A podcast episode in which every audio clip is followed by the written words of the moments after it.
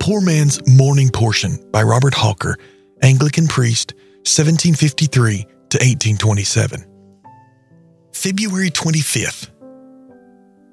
Who of God is made unto us wisdom and righteousness, sanctification and redemption.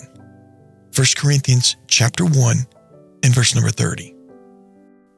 What a sweet subject for my morning meditation is here. Who is it, my soul, is made of God to thee these precious things, but Jesus? And mark how they are made so.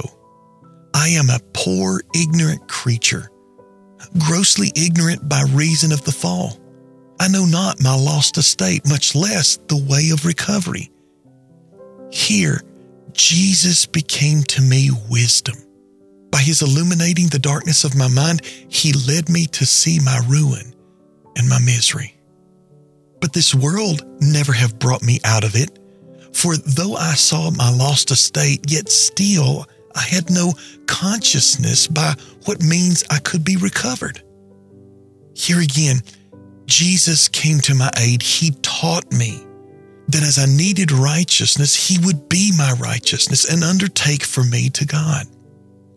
But even after this was done, I felt my soul still the subject of sin. And how to subdue a single sin I knew not. Here Jesus came again and gave me to see that he was wisdom to cure my ignorance and righteousness to answer for my guilt. So he would be my sanctification also, purging as well as pardoning and renewing by his Spirit my poor nature when he had removed the guilt of it.